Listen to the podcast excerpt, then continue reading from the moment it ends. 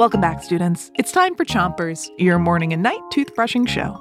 Start brushing on one side on the top of your mouth and brush the inside, outside, and chewing side of each tooth.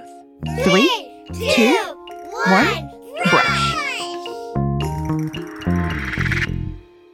It's school week, and tonight we have more reading, writing, and jokes to keep you laughing. Ready for your first one? What's the quickest way to study? Is it? Flashcards. Switch your brushing to the other side of the top of your mouth. And brush your front teeth too. When you learn something new in school, sometimes you have to study. That means looking at the same thing over and over again until you know it really well. A great way to study might be using flashcards. Flashcards have a question on one side Huh? and the answer on the other. Here's your next joke.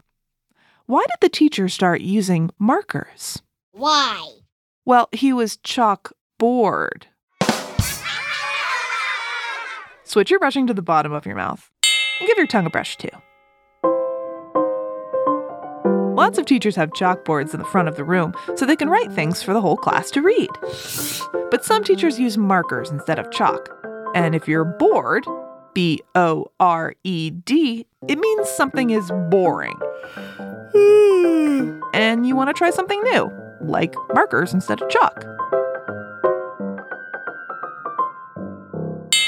Switch your brushing to the other side of the bottom of your mouth, and don't forget your molars on the way back. Ready for one last joke? Why was the pencil a great student? Why? She was really sharp.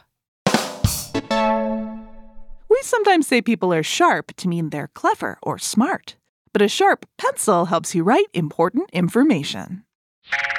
Like this. That's all the chompers we have for you tonight. But we'll be back tomorrow for more clean teeth. Until then, three, two, one, spit. Chompers is a production of Gimlet Media.